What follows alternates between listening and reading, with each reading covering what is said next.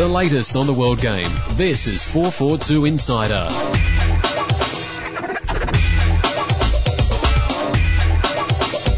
Hello, welcome to this week's 442 Insider Podcast, the uh, last 442 Insider Podcast of the season six of the A League. What are you going to say ever then? Or is you going to tell me on air that we're folding the podcast? You're fired. um, go on, Alan Sugar then. Yeah. Uh, I'm, ed- I'm publisher, not editor. Publisher Andy Jackson. Joining me is editor Trevor Trahan. Brilliant start. Hello. Feels like I'm editor sometimes. uh, how you doing, mate? I'm very well. Yourself? Yeah, I'm all right. We are going to kick off by doing a little bit of a wrap up of the uh, preliminary final in the A League, but then also Champions League last 16 second legs started this week. Uh, we've got a few happy Spurs fans in our office, so we'll uh, we'll talk about that for as little time as possible shortly. um, so let's kick off, uh, Trev. Uh, Central Coast uh, prevailed in their preliminary final, 1 0 into Gold Coast. Uh, Adam Kwasnik goal was the difference. Um, not a great game, so it certainly wasn't a classic. Nah, nah, not close. Close, you know, quite often close you get to the final, more intent people are on just not losing this game and taking it from there. So no, it wasn't a classic. I mean, a few chances though.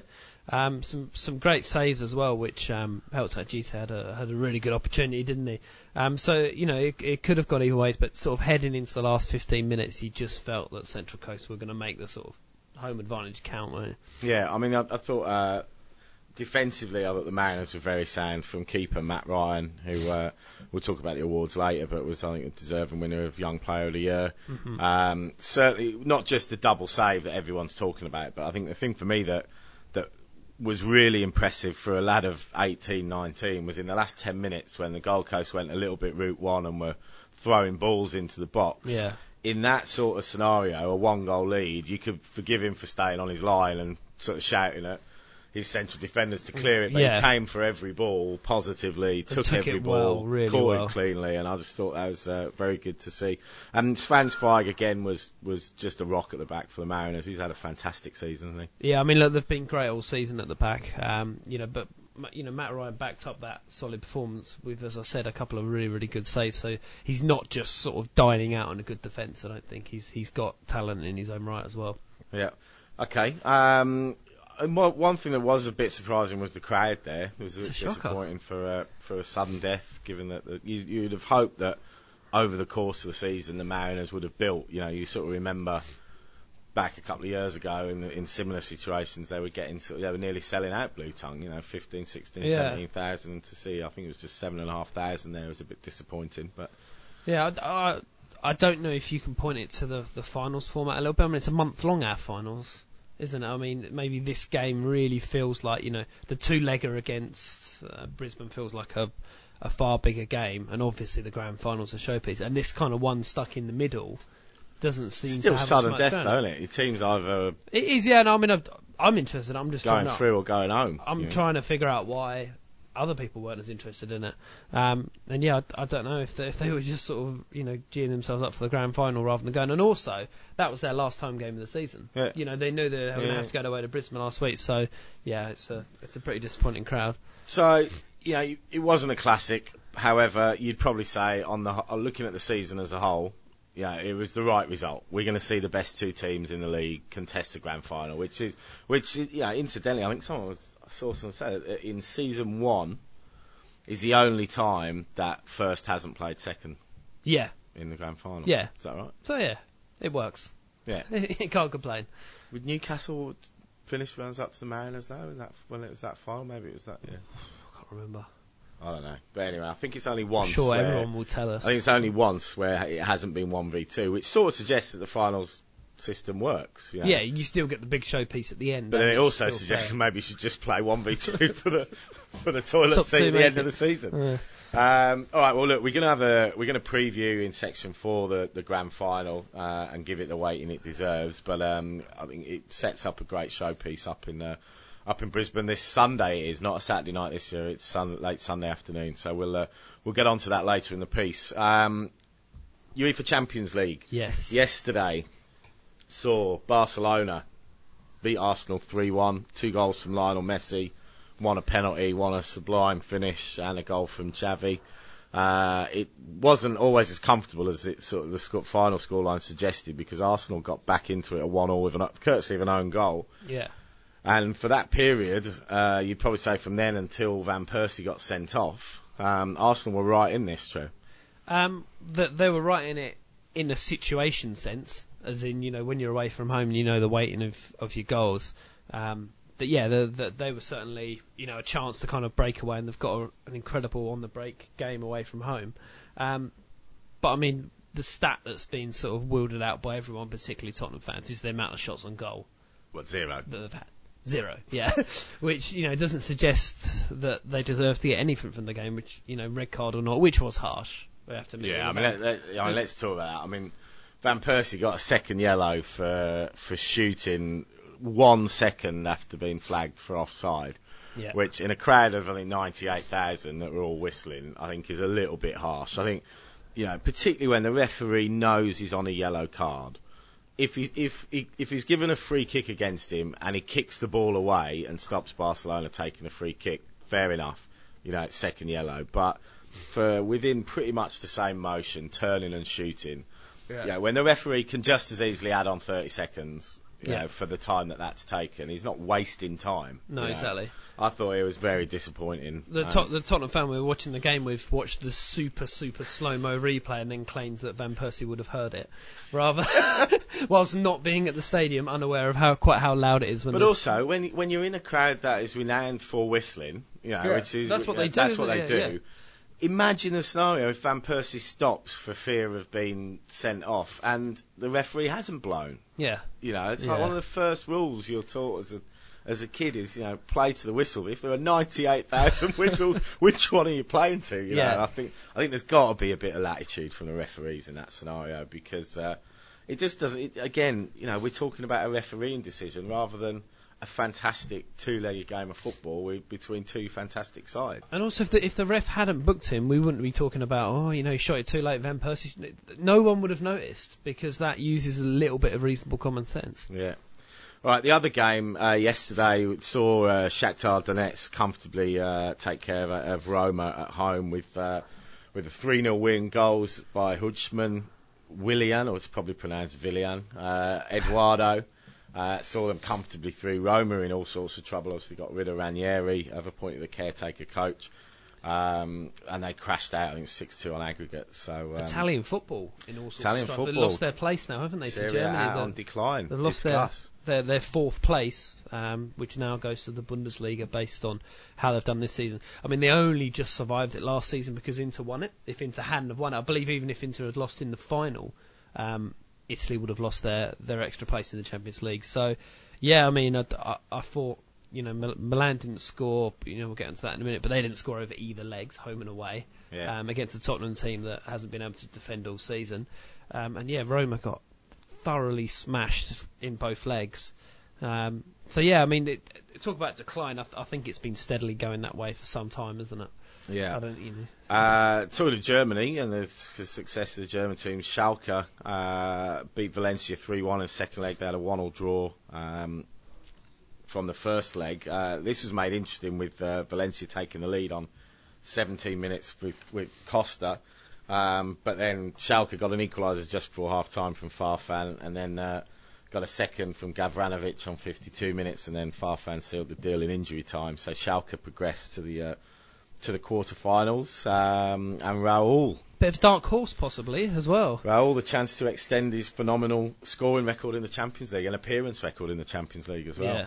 All right, let's talk about it. Spurs. Spurs. the dread nil which you nil nil introduce it. draw with AC Milan, which sees them go through to the uh, to the quarterfinals.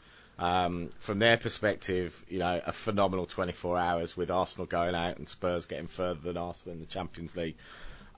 I mean, we you know we joke about it because we've got a lot of Spurs fans in the office Yep. that are unbearable at times.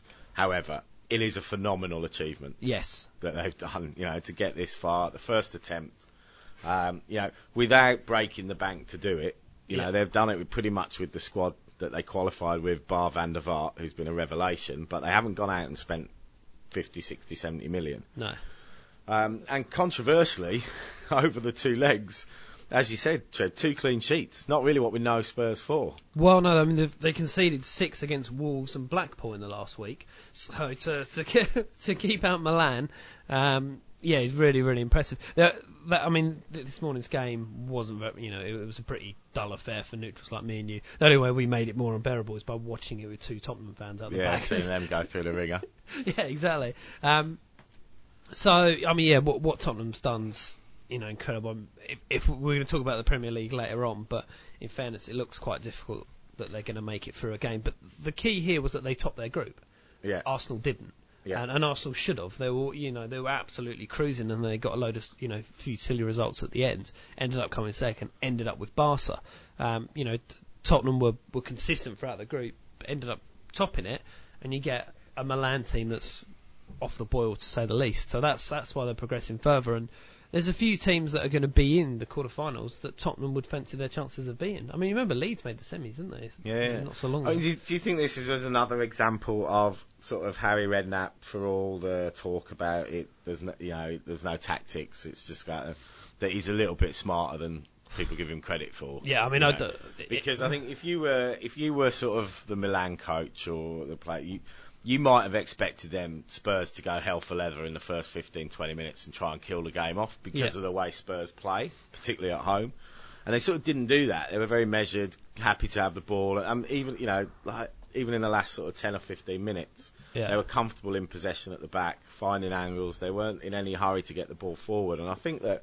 I think that might have surprised Milan. I think Milan sort of maybe set up to hit them on a counter attack Yeah. And didn't really get that chance because Spurs didn't commit as many men forward as, as they thought. They were happy to try and find that link between Crouch and Van der Vaart consistently, but I sort of thought that Lennon didn't get didn't operate as far forward as he might have done. Yeah. And also, I, I think, yeah, Redknapp has got a lot of tactical knowledge. I mean, I remember him at West Ham. We went, I've mentioned this before, but when we went away to Manchester United in the Cup and won 1 0, it's the best tactical performance I've ever seen by a manager in any game because he took a not very good West Ham team to Man U and we won and we just. We were just tight across the pitch, and everyone did their job. And you know, Man U weren't prepared for us. And and I, I think he's happy to just be well, despite the comment he made when someone said he's a wheeler dealer. But I think he's ha- he doesn't feel the need to kind of like chat about tactics in a way that some managers do to make everyone feel like they're one of those real tactical managers. I think he's happy to know that he's got tactical ability. And Yeah. just you know put that across the board. I know Van der Vaart made those comments earlier in the season. How he doesn't spend ages with Yeah. tactics. I think he keeps it simple. I don't think it's not like you get a Mourinho dossier at the beginning of the week. I think he keeps it simple, but he knows what he's doing within that simple framework. Well, I think you know he made a, he made you know a, a subtle change from the from the personnel from the first leg. In the, the first leg, he went with the sort of two holding midfielders, you know, with, with Sandro and Palacios. Wow. you know, with a view to probably them sitting really compact and breaking up play.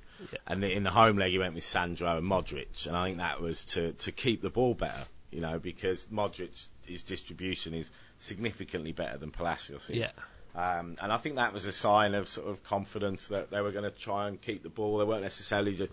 I think they went away set up to hit them on the break, Yeah. which was two holding midfielders, Lennon getting forward as quickly as possible and trying to move the ball forward. They didn't do that today. They were they were quite happy to sort of build up a bit slower through the midfield. Um, yeah, first England manager into the Champions League quarterfinals ever. Really, I know, yeah.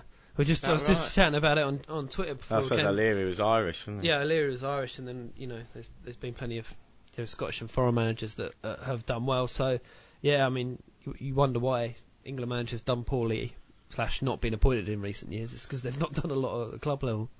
Fair play. So, uh, congratulations to all you uh, Spurs fans out there. Great result. And it looks like you're going to have to win it to qualify again. So, uh, no pressure.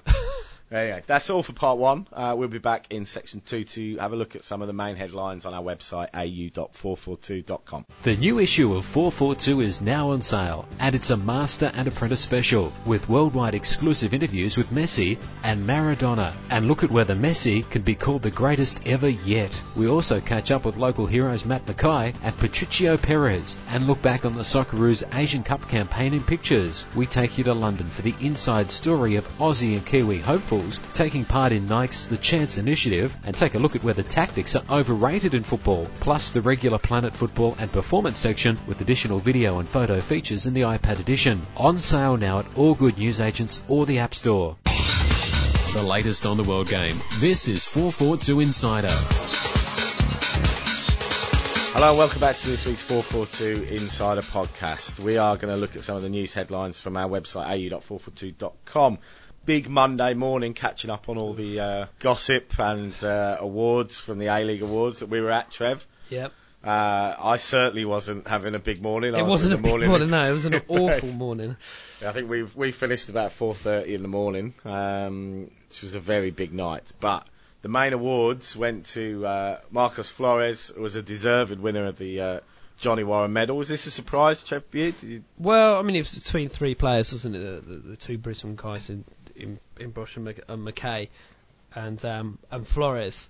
Um, it's one of those awards that's difficult to argue with, isn't it? Because it's player voted, and these guys, you know, have seen these guys up close. he was, know, he was a he was a decent winner as well. You know, there was over uh, you know 100, 120 votes between him and uh, and Broich in second. Yeah. Yeah, look, no, I, I don't think anyone's complaining. He's a really good guy as well, isn't he? Yeah, he's, got, he's getting a really good reputation for, for being a down to earth guy. It, it's a shame that it's probably the last we've seen of him if the MLS rumours are right. But yeah, look, d- you know, deserved winner and, and good to see. You know, the competition, those top three, they're three very good players that could have easily won it on you know other years. Okay. Uh, the Golden Boot, Reebok Golden Boot, was won by Sergio Van Dijk with uh, 16 goals. Uh, goalkeeper of the year was uh, Michael Theoklitos from Brisbane Roar. The NAB Young Footballer of the Year was Matthew Ryan, as we talked about from the Mariners. No surprise with the Coach of the. Year, Ange Postecoglou. There was a bit of debate over the goal of the year. Nah, not happy about this. I tipped Par to lose because I just thought team goal. I would always take a team goal over an individual one, but there was a lot of support for uh, Alex Terra's overhead kick, not surprisingly. What? Trev, you thought that one? Well, yeah, I mean, I only didn't know it won because um, Scott Munn was whinging about it outside how how it hadn't, uh, you know, won, and I'm completely with Scott on that. It, I think that's uh, that's madness that he didn't win. I mean, not not taking anything away from any of the goals that were nominated, but yeah, Alex Terra definitely. Uh, Fair Play Award went to Brisbane. Uh, referee of the Year, Matthew Breeze. Zurich Referee of the Year, Matthew Breeze. Popular And choice. National Youth, yeah, National Youth League Player of the Year was Steven Lustica from the Gold Coast.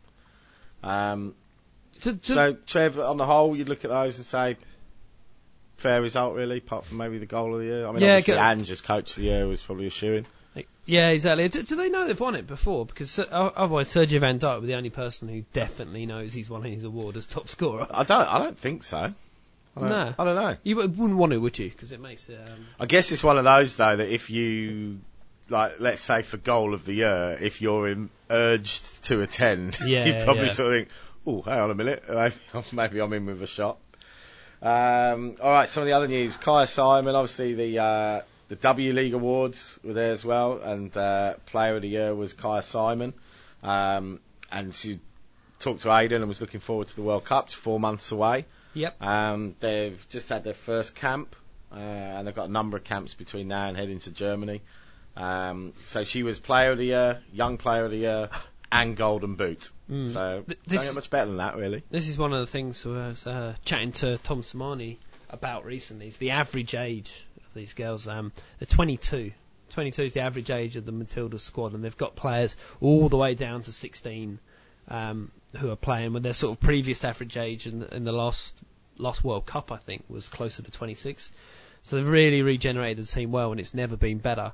And she's a you know perfect example of it. Yeah.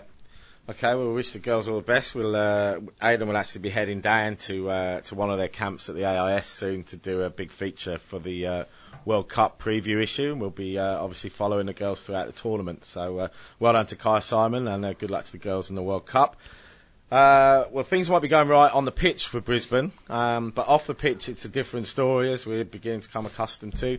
Um, the FFA are, are on the verge of stepping in and taking over ownership of the Brisbane Roar immediately after the grand final, when the current owners confirmed that they will be pulling out the club at the end of this season. Uh, Trev, again, not ideal that you know the dominant team in the in the in the domestic league can't seem to turn a profit, and um, you know, and the owners are, are, are looking for a way out. Yeah, I mean, everywhere you turn, it it feels like the latest news is money problems at the moment. Um, FFA would have been aware when they pulled the plug on North Queensland that they had Brisbane struggling. Um, hopefully Sunday is going to act as a bit of a, a showpiece to get someone else in. I mean, if you are potentially interested in investing in a club, going to watch them, you know, best team in the league host the grand final in front of hopefully over 50,000 people, it's a good opportunity to, to invest. Yeah, I mean, people have come in and, and saved other clubs and they managed to get back in for Adelaide. Um, and hopefully yeah, they the- can I do mean, the you know, same. the FFA, Ben Buckley was pointing to, you know, the success in Newcastle and Adelaide. Um, I mean, I think that the Newcastle one is probably a little bit different because the FFA didn't ever really take ownership of Newcastle. It was, uh, you know, simultaneously really Con leaving and, and Nathan Someone Tinkler came taking in, over. yeah. But Adelaide certainly they they ran for a best part of a season, if not more. Um, before the new owners, but then you could just easily point to, North Queensland Fury and say that the FFA have owned that this year and yeah, I think do a similar job there. with all due respect to, to North Queensland, I think currently, you know, Brisbane are a, a far more attractive proposition for a potential investor, and it, it's more likely that there's going to be someone based in Brisbane with the the money and desire to take them over. Yeah. Um, well, one uh, somebody that doesn't appear, or a family that doesn't appear short of money, is uh, the sports mad, wealthy, and politically powerful Bakrie family from Indonesia. Are said to be interested in buying an A League club. Uh, this is another one of Aidan's story. The family, um, Indonesia's tenth richest, worth a Which couple a of lot. couple of billion. Top ten's Um, good. couple of billion US dollars. Uh, they own the Indonesian Super League club, Pelita Jaya, um, and they recently purchased a 20% share in Leicester City. Um, so they're looking to uh, to get into the A League now. Trev, I mean, Yeah. you know, where do you? What's your thoughts on this? I mean, there's well, two this ways was our this can discussion, go, wasn't isn't it, after the awards? Uh, Yeah. Our lengthy um, discussion in terms of money versus finding a model that works without money. Yeah, Um, what I found quite interesting about this story was that it was our most read on the website. yeah, As in, you know, just that headline, something about money. Someone's got money, have they? People were pouring in to read about. Um, and there's some people that have a school of thought that we just need 10 billionaires and we'll be okay. As in, we just need it's people who are happy for us to be used as as playthings. I think we probably need them um, for a certain amount of time, certainly while the league's kind of you know getting on its feet.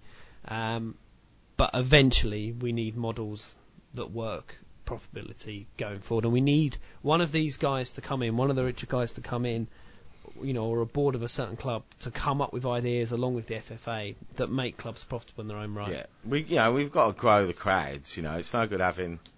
10 billionaires propping up 10 No. clubs and there being 2,000 average home gate. That, it's that's not football, you know. It's like um, you might as well just play it behind closed doors and turn it into a TV only sport. But um, you know, so I, I think you know I do think we need to probably look further afield for for potential investors. Um, but I think you know, as we've seen in, in other leagues, you know, we do need to do the due, due diligence on these owners and you know and Yeah. you know, have some security that they're not just going to put the money in one season and, and disappear the next. And we, we we seem to have allowed people to do that locally Yeah. um, you know, with Don Matheson. So I'd, I'd be disappointed if we sort of just said, right, gate, gates are open, just throw your money in because as quickly as they put it in, they can take it away. So yeah.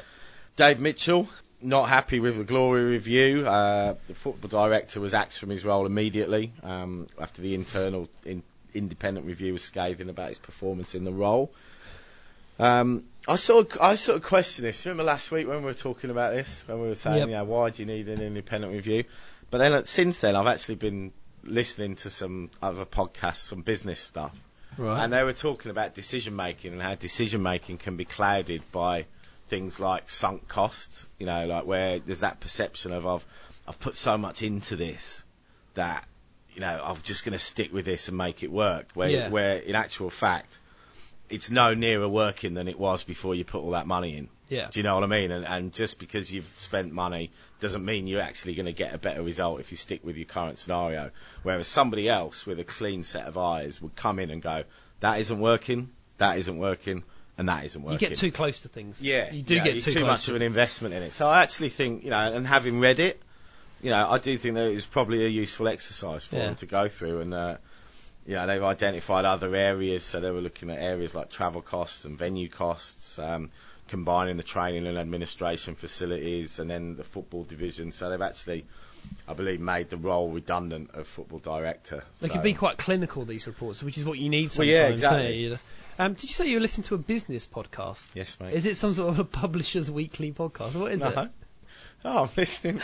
I've um, I've subscribed to a series of uh, lectures on decision making Wow. the various uh, factors and elements that go into successful decision making Excellent. at a personal and uh, an organisational level, mate. I'll well, lend you 'em I'm if you looking want. forward to seeing lend you a yeah. want. You'll see in the next publishing meeting, mate. I've got some pretty big decisions to make. Uh, Robbie Cornthwaite has uh, flown out to Korea um, to finalise the deal to join Chunnam Dragons in the K League on a two-year contract. Uh, one of the uh, ever presents. There was a, there was a question on it was um, behind the goals on Twitter put out a call for who were the only um, like one club A League players, as in that had played all six seasons at the same club unbroken, and Robbie Cornthwaite was one. Right. Yeah, can you name any others? No. was seven. Oh, well, oh, well, you mean players that have played for the same club Yeah, from the start? So, so, unbroken. like Ar- so Archie and No, because Archie went to PSV. oh, okay, Muscat. He he started in the first season, didn't he? Yes. Yeah, I think. Yeah. Um, Thompson moved on, didn't he? God, I don't know. It's hard Matt McKay, hard putting on the spot. Yeah, Madoka, yeah. I suppose Terry Brisbane. McFlynn, Yep, Lucas Pantelis. yep. There's another one. Uh, Norm Sekalovsky has done it, but not been renewed for next year. Yeah, So he's So he's, hoping to join that. Yeah. that. Cornthwaite always seems to play terribly whenever I sit down to, to watch Adelaide, but I think he's quite a solid servant, isn't he? I, I've spoken to a few Adelaide fans before, and the, they don't mind him. Yeah.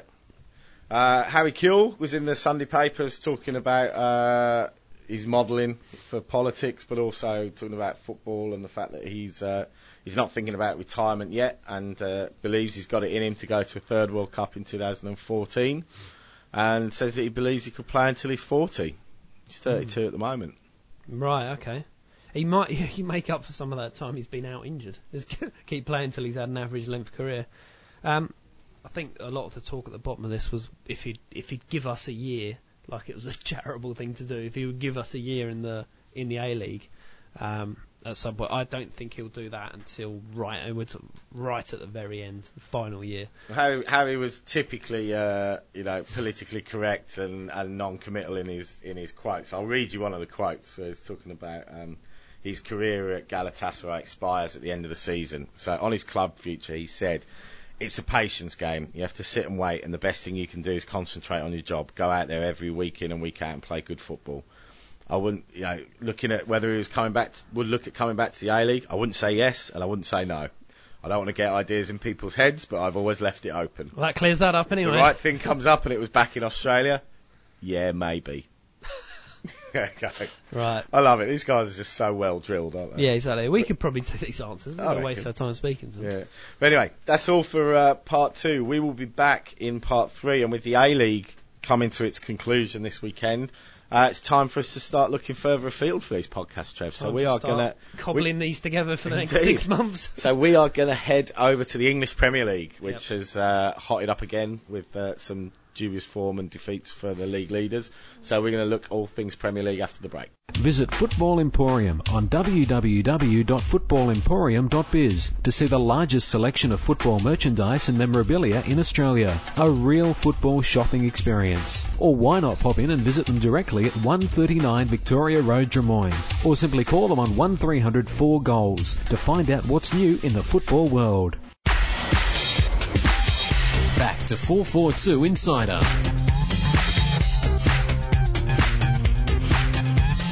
Hello and welcome back to this week's 442 Insider Podcast. We're going to turn our attention to the English Premier League, which is entering the home straight.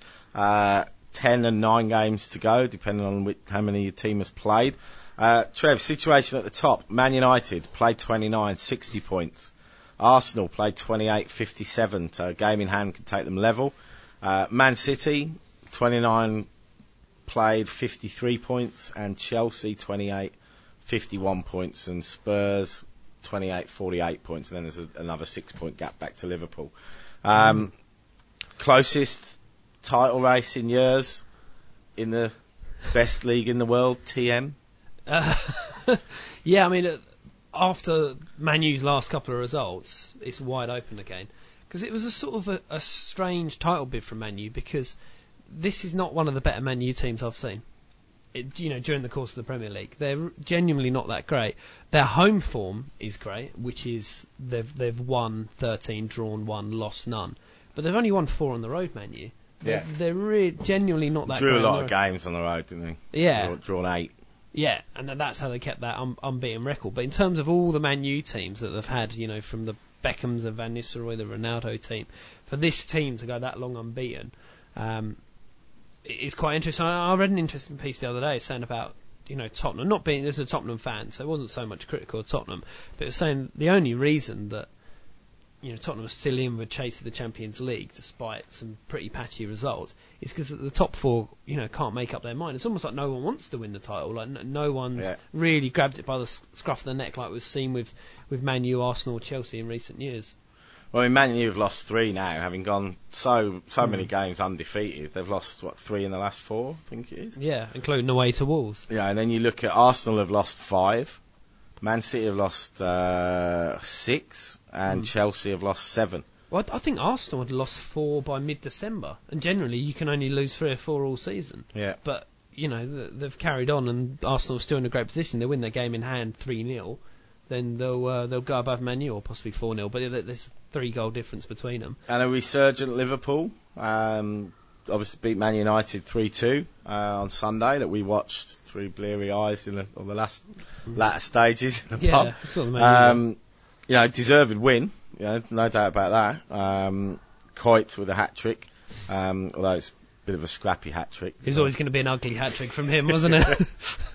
Um, certainly, since Dalglish has come in, new lease of life for Liverpool. I mean, they're, they're going to struggle to catch Spurs, uh, six points gap, but you know, sixth place from where they were under Hodgson yeah. is a phenomenal turnaround under Dalglish. Well, let's not forget that they were they were in a relegation fight earlier in the season. They were they were in the zone and they were a couple of points above it for a, for a fair amount of time. So for them now to be thinking there's there's an outside chance of fifth and still mathematically a, a chance of making Champions League, that's obviously not going to happen. But yeah, it's a it's a pretty incredible turnaround and um, they haven't even had Carroll back in the side for Yeah, he years. came on as a sub he, against Man United. Yeah, um, and got a great reception. But I mean, Suarez, how Yeah. good has he been? and he's no, he's nowhere near fully fit either. They're saying Tell you what, I I had my doubts about him. I was because uh, you know, and you've seen we've seen players who have been very successful in Holland. You know, the likes of Kezman come over and struggle. You always wonder about the, the jumping class, but obviously he had a very good World Cup, so shown that he can do it at that level. But again, World Cups aren't always the best indicator on a on a you know subsequent club career. But he looks the business, doesn't he? Just so incredible positive. touch. Really, really hard working. Yeah. You know, he's straight in favour of the Liverpool fans because. You know he's non-stop, um, and he's going to hustle himself a certain amount of goals each season. But he was making the comments that he's not fully fit, hasn't settled yet, and uh, you know we've got to wait to see how how he gets on with Carroll. But I see no reason why those two wouldn't work up front together in, in terms of what types of player they are. Um, so yeah, Liverpool. I mean the the race for the top four this season's been interesting. Um, it's going to be even more interesting next season because I think you can throw Liverpool right back in with Yeah. a chance of making the Champions League. And what struck for me is the fact that you know you know you, you look at little things to see like what's going on behind the scenes. One thing that I think has been very significant is the fact that Steven Gerrard has allowed Suarez to take free kicks in and around the box. yeah, So that suggests to me that in training, Gerrard is seeing that this guy is something Yeah. special, and to go, you know, for so long, him being the main man, you know, how many free kicks has he yeah, scored in his time, and, and he's relinquished that responsibility to Suarez, which I think is uh, is very telling, you know, and uh, and fair play to Gerrard if that's the case. Um, well, let's talk just briefly. Carragher's tackle on Nani yeah, should have been a red. yeah. It's, it's a bit of a shocker, isn't it? Really. Yeah. Um, you know, and, And he's a big losses. He's going to be out for a few weeks, and they really need him now. So yeah, and another player that seems to be uh, getting a bit of a reputation, and, and I would say as well was was lucky to stay on was Rafael. Um, yeah, he he, seems he's to. he's narky, isn't he? He's one of those little He's narky. and he, he he seems to have a drop of red mist. You know, he's like he's one of those players where something happens and for the next thirty seconds he's a liability until Yeah. he, he actually calms down again. So um, Yeah. So that's four bookings in stoppage time in the first half. yeah, obviously kicked off. Uh, all right, now that's the top. Arguably, Far more interesting. far more interesting Now down the on. bottom, where with with nine games and ten games to go, there is wow six points between ninth and 18th. Yep. That is phenomenal. You know, Yeah. so teams that are in eighth and ninth are by no means safe yet. And, and one thing I would say, I mean, I'm not just saying this because I'm a West Ham fan, but West Ham and Wolves look greatly improved in recent weeks and, and could ha- both have strong finishes. So that's that's two spots there that, um, you know, and Wigan aren't out of it. Wigan have got the ability to pick up strange results against good teams. So any of the bottom three, not like last season where Portsmouth were long gone and Yeah. there was only two places up for grabs. Um, you know, any of those bottom three will, will look to scrape their way out of it, and anyone down there, you know, there's only ten, you know, ten games remaining or nine games remaining for pretty much people down there. You go on a horror run, you know, you Mate, go. I must admit, as a Villa fan, run. I'm still very nervous about this. We've Yeah. got Wolves at home, having just lost to Bolton yeah, away. You know, Bolton having a good season, but again, we were leading that game. You know, Yeah. we, we must we must have given away more points from winning positions, I think, than any other team, and that concerns me when we're going to come up against teams like Wolves who are fighting for their lives and. well, Two or three more games, and we could be right in that mixer. I did have a little look at your running though, and it's it's pretty easy. Yeah, You've- but easy as in what? As in playing these teams here that are all fighting and could leapfrog us. Well, West Ham. Well, we've got we've hosting you, aren't we? We're Yeah. home to Villa, which would be a massive game. But West Ham, I think our next four games are Tottenham, Manchester United, Manchester City, and Chelsea. You don't want to play those four. You know, I'd rather go head to head scrap with someone down there than have to have a go, have a say in the title race. We're, we uh, Villa are two points clear of relegation at the moment, so I'm certainly not breathing easy. And you, they always talk about the magical 40 points as being that. You know, only the teams seventh and above have got 40 points at the moment. Yeah, You know, so very, very uh, tight down the bottom there. And uh, I think, yeah, this is one of those seasons where I think at the bottom, if not at the top, it's all going to come down for a couple of teams on the last day. yeah. Which, I, uh, I've had a little look at, at Stoke to go down at 14 to one, which is quite long odds. yeah. They've got a horror run. West Ham have got a horror run, and I think that might seal our fate unless we can pull off a couple of shock results. But Stoke have got a really tough run of results as well. So, yeah, that, someone to get dragged in. So, someone from, from the guys that are sitting comfortably in the middle of the table at the moment get dragged in. I have a few fears for Blackpool, even though they got a good result against, Tottenham. I, I think that I'm not just saying that because they're a new team and they're Blackpool. I, I just think that that'll be tough for them going into the last nine games. Well, this weekend sees uh, Spurs host West Ham, uh, Villa host Wolves, Blackburn host Blackpool, uh, Man United host Bolton, which is by no means a foregone conclusion. Stoke host Newcastle, West Brom host Arsenal. Wigan Birmingham is a big game down the bottom. Everton Fulham, and then on Sunday Sunderland host Liverpool, and probably the biggest game of the weekend Chelsea Man City. Sure. That's next weekend, isn't it? I think. Oh, yeah. Yeah, I think, So- I think it's the FA Cup this week. Ah, of course it is. Yeah, Um, and then yeah, the, the following week it's it's back into the league. Um, yeah. So that's the weekend after next. Obviously, FA Cup due to this weekend's FA Cup quarter-finals. yeah. Yeah. Um, whereas so that's Man U Arsenal involved in that as well. So Arsenal, who went from we might win four tournaments, could end up being just in a chance of the league by the. By you the know of Maybe the that's what they need. You know, Yeah, game that- in hand and three points. Maybe, uh, maybe that focus on right. This is it. Maybe that's what they need to uh, to focus their attention for the next uh, sort of seven or eight weeks. Yes, hope so. All right. Well, we're going to be following the uh, the Premier League running at the top and at the bottom over the next few weeks once the A League finishes. So uh, we'll follow that and see how it transpires. So that's all for part three. We will be back in the final part of this week's 442 Insider podcast to preview the grand final. The new issue of 442 is now on sale, and it's a Master and Apprentice special with worldwide exclusive interviews with Messi and Maradona. And look at whether Messi can be called the greatest ever yet. We also catch up with local heroes Matt McKay and Patricio Perez and look back on the Socceroos Asian Cup campaign in pictures. We take you to London for the inside story of Aussie and Kiwi hopefuls taking part in Nike's The Chance Initiative and take a look at whether tactics are overrated in football, plus the regular Planet Football and Performance section with additional video and photo features in the iPad edition. On sale now at all good newsagents or the App Store. The latest on the world game. This is 442 Insider. Hello, welcome back to the final part of this week's 442 Insider podcast. Now, our attention is turning north to Brisbane.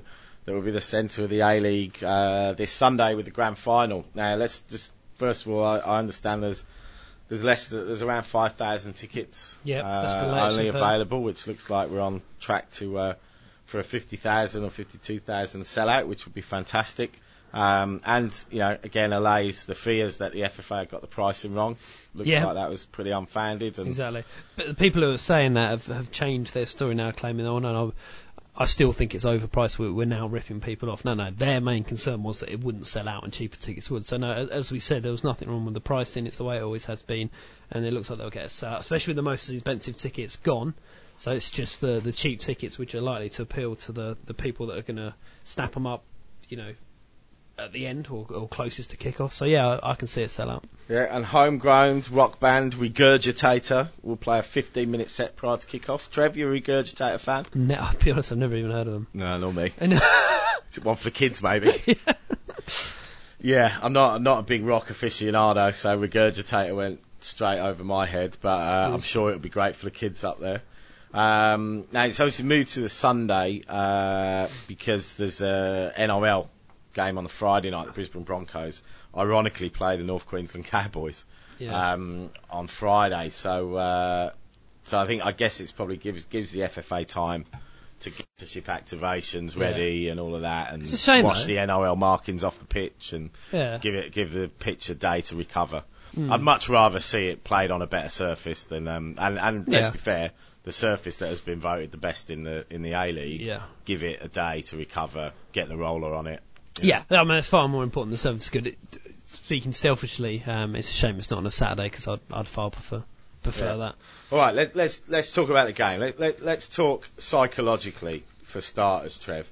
Um, Brisbane will be trying desperately to approach this just like any other game because Yeah. they haven't lost for 28, just other just like other games. However, you know, it's not just another game, is it? They're going to run out in front of a bigger crowd than most of these players have ever played in front of. Um, the Mariners, Arnie has cleverly been very happy to adopt the underdog tag. Pressure's all on Brisbane, more pressure than ever before.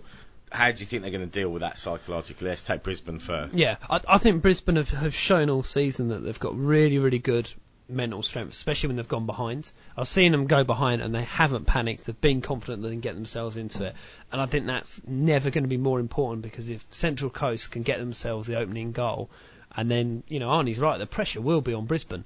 Um, you'll be thinking, you know, we've got all the way here, we've got a sellout crowd, you know, this is a this is a massive deal for us. We've got to get back into it. But the style of play they have, the sort of patient patient approach, and, and the way that um, has them prepared, I, I still think that, that Brisbane will be going in feeling confident, not feeling. Oh, I'm worried we're going to cock this up at the last hurdle. Yeah. And the Mariners, on the other hand, uh, as you said, you know, happy to take the underdog status. That's probably where they've been all season, really. Yeah, you know, it's we, suited we were getting some grief, you know, and probably rightly from the Mariners fans earlier in the season. The podcast, you know, we weren't paying them enough attention, and they sort of flew under the radar a bit until that sort of final sort of month of the season, six weeks of the season, when they really sort of consolidated second. And They've flown under the radar since the start of the league, though, haven't they? True, In a certain way. true. They're one of those teams that you, you look at their roster and you look, and at the start of the season, no one ever really tips them to do anything, but they're consistently there. It's their Mm, Third grand third final. grand final. Is it? Can they win one? You know, mentally, do they have to get over that? The fact that you know, not just happy to be there syndrome. You know, it's Yeah. like it, it, it, it's, there's another game to go. It's like getting taking the fans to another grand final and losing. Yeah, I, th- I think it's quite a different set of players and a different coach. So I don't think they'll carry, you know, the baggage from that. I think Arnie will, will be focusing on the underdog thing, focusing on the fact that they've they've been to to Suncorp recently, um, you know, and took the lead and, and matched Brisbane pretty much f- through the majority of the game. Um, yeah, I, I- you know, it's an interesting battle, the psychological one, but I don't think Central Coast will will hold any fears that you know they didn't top the table. They fell just short in the, the two-legged playoff, but they can just go and play without fear, can't they? So front of a let- I mean, let's talk about that game two weeks ago, uh, the two-all draw, and obviously the Mariners sort of rocked Brisbane by taking a two-goal lead and cancelling it out for a period. Obviously, Brisbane came back. What will the obviously the Mariners will take heart from that because they drew that game. They drew the game at Suncorp. Um, but you know, do they look at that and think, well, we gave it everything and we were hmm. two 0 up and we still didn't win, or do they say, right, we've learnt enough from that about how to beat this lot, and we can do it this time. Yeah, and also if I was Arnie, I'd be saying let's not forget the first leg, which we lost two 0 but we still had good periods of the game. We're all over them, and and if those sort of chances went the other side of the post, we probably be hosting the grand final. So there's nothing to suggest in those sort of two games they played each other that Brisbane are just going to canter past them. I think it'd be close. Okay. Um, I mean, let's let's look at you know some individuals now. I mean, who who on the Mariners side? Let's take the Mariners first. Who are the key people on the Mariners side? You know, for them to have a chance at this, who who has to play well? Yeah, I mean, the- who has to play? You know, for starters, I mean, there's still injury cloud over Perez, who came off in the preliminary final, looked like a hamstring. yeah, Um, you know, again, hamstrings are those things that you know you'll never really know until you sprint for that first ball. Mm. And he's a match winner, isn't he? And the, the only good thing you say about Marin is that in, in Amini, that they've got one who's arguably equally good, just a little bit less experienced. Yeah. So I don't think that Mariners fans will be that upset if, if Perez doesn't make it. Um, so they have got what I like about the Mariners is that they've got that sort of few players that that could, that are match winners that can do something special and, and get you the points, but also they've got a real spine of solid players. You know, you know, like Matt Simon, as sort of the battering ram at the front, and a very solid defence that will keep things tight. Yeah, I mean Matt Ryan, you know, was talked about young player of the year, had a great preliminary final. Um, he certainly won't have played in front of fifty odd thousand before. No. Um, you know, he he needs to carry that confidence that he showed in the final ten minutes into Yeah. this. Um, otherwise, you know, that could be a potential weak spot for the Mariners. Yeah, I mean, I, th- I think sometimes some young player people overstate how nervous young players can get because a lot of 18 year olds just think they're bulletproof. And you know, they have that confidence of youth, and they just think, "Oh no, I'm going to be absolutely fine." They're, he's probably not overthinking it. He's probably looking forward to going out and enjoying the game. So, no, I, I don't think he'll he'll be a, a, a weak link at all for him. Yeah, I mean, probably you'd, you'd probably pick out you know, two players for me that will have to have exceptional games uh, for the Mariners to, to probably execute the game plan, which they tr- which they did successfully in that first in the in the game, which was to try and push Brisbane back and pressurise Brisbane Yeah. high up the pitch. Uh, is is Josh Rose and Pedj Bojic, the fullbacks, Yeah, really need to you know they need to be resting all week because they're going to run for 90 minutes forwards and backwards. And Yeah. I think you know, do you see them being able to do that for the for the for the periods of play that is necessary for Mariners to get that sort of foothold? yeah. Considering the event and, and what's on offer, yeah, I can. Um, the thing is about about the Mariners' playing style. Um, I think the Brisbane playing style is more predictable, but that doesn't mean you can stop it. But it's a bit it like could- Barcelona. Yeah, yeah. so You know what you're going to get. not comparing Brisbane with Barcelona anyone, but what I mean is that you know how Barcelona are Yeah. going to play, and you've it's a, a test of whether you're good enough to stop it. you Yeah. Um, yeah, but with the Mariners, that they can probably be slightly more adaptable and, and how they're going to stop that. Um, yeah, Rose, we've been speaking about him all year, haven't we? Big, big fan of his, and he he could be the difference, couldn't he? Yeah, and Zwaanswijk at the back.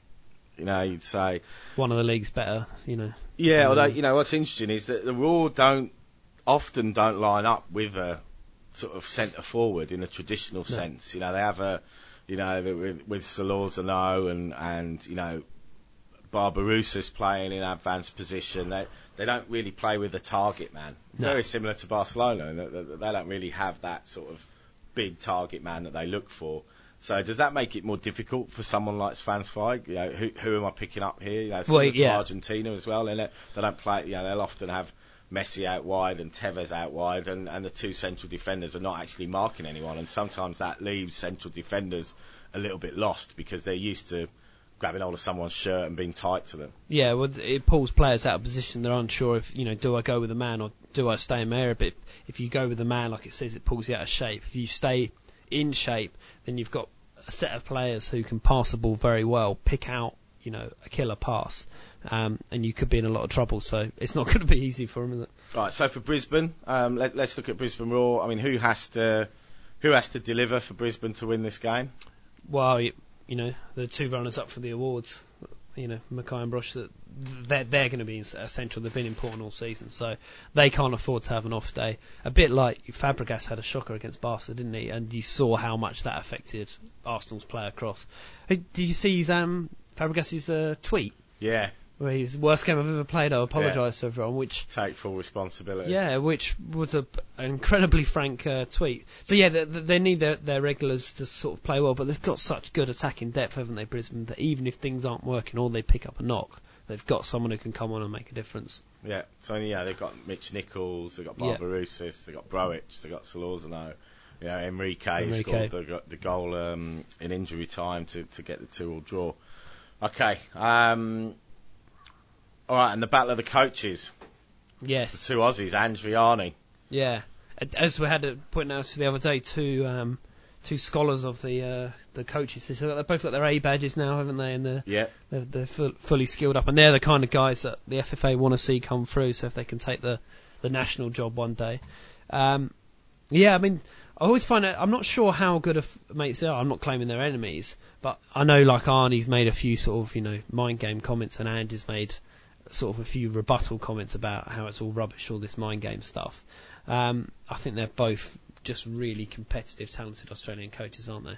And Yeah. they cannot wait to get you know one over over each other. And you're saying he's he's never lost a grand final as a either player or coach. player before. or a He- coach. He, corrected Simon Hill, didn't Yeah. he? Simon Hill. At the awards, he yeah. corrected him and said, no, it's actually four. And, like, and you sort of, you, that's where you get an insight into their competitiveness for behind all Yeah. of the the facade and the media training. canned and, comments, You know, like, yeah. yeah, but then deep down, they are ultra, ultra competitive. This is So- his fifth grand final, and he doesn't plan to have the feeling of what it's like to lose one. All right, we've talked through it. Oof, it's time to line. do an incorrect prediction. The. Trevor Trahan prediction for the grand final the last day, the last day of League One of the year. is One 0 Brisbane in 90 minutes. in 90 minutes. Yeah, I think it'll be nil nil at half time, and I think at some point in the second half they'll uh, that they'll find a gap or there'll be a mistake or it'll just be a good little passage of play.